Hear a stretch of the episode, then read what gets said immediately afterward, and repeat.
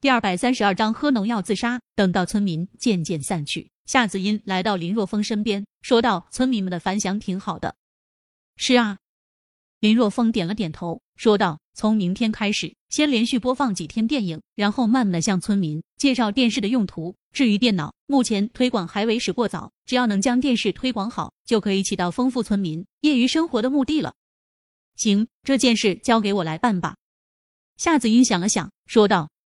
哟，今天怎么这么主动啊？林若风打趣道。无事献殷勤，非奸即盗。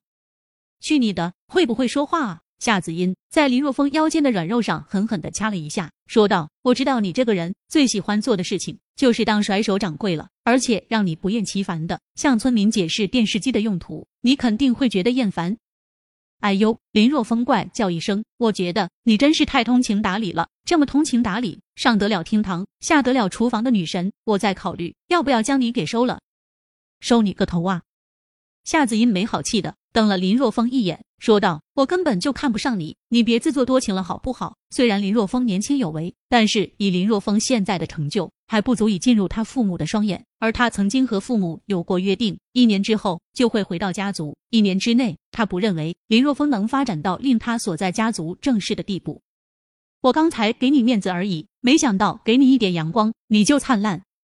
夏子音继续打击林若风，说道：“其实主要的原因是你隔三差五的不在家，这件事情交给你来做，显然是一件不靠谱的事情。你这个人啊，非要我说出来打击你，你才好受，对不对？”林若风满脑门子的黑线，他发现自己还真是没事找虐。第二天早上，林若风吃过早饭，刚准备去村委，就在这时，村西的王麻子一脸慌张的找来了。王麻子一脸麻子，但是不知踩了什么狗屎运，却娶了其他村一个非常漂亮的媳妇，生了一个非常漂亮的女儿，令村里的很多男人都非常羡慕。林村长，求求你帮帮我，求求你帮帮我啊！来到林若风面前，王麻子扑通一声就跪在了地上。快快起来，有什么事情好好说啊！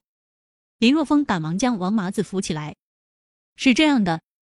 王麻子摸着眼泪说道：“刚才县医院给我打电话，说我女儿在学校里喝农药自杀，现在正在医院里抢救。你说孩子他娘回娘家了，现在孩子发生这种事情，你让我怎么向孩子他娘交代啊？”林村长，你有车，现在带我去县医院好不好？什么？林若风震惊，赶忙说道：“走，我们现在就去县医院。”我也去。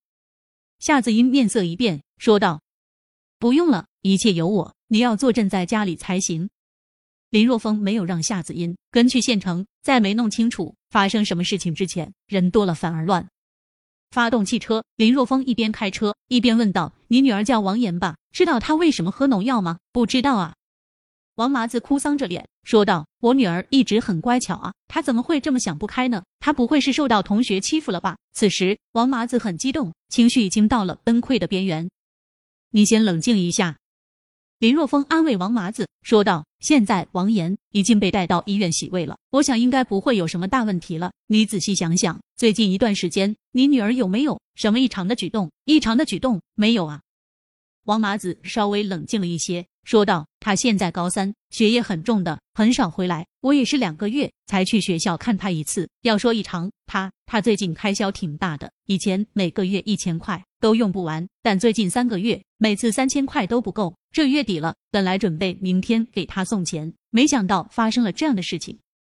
每个月三千，持续了三个月了。”林若风眉头皱了皱，问道：“王麻子点了点头。”你不觉得一个高中生一个月三千太多了吗？林若风说道。我也读过高中，四年前那个时候我在高三，一个月六七百就足够了。虽然现在物价上涨，但也用不了那么多吧？也许，也许是高三需要买复习资料什么的多吧？王麻子不知是在说服自己，还是在说服林若风。闻言，林若风摇了摇头，不再过问。一切等到了医院，自然水落石出了。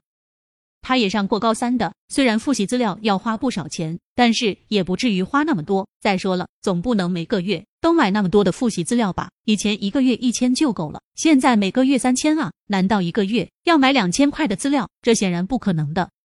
这里面肯定有猫腻啊！而且这猫腻很可能和他喝农药自杀有关系。林若风能够理解王麻子焦急的心情，所以他汽车开得飞快，一个小时零十分钟就来到了县城人民医院。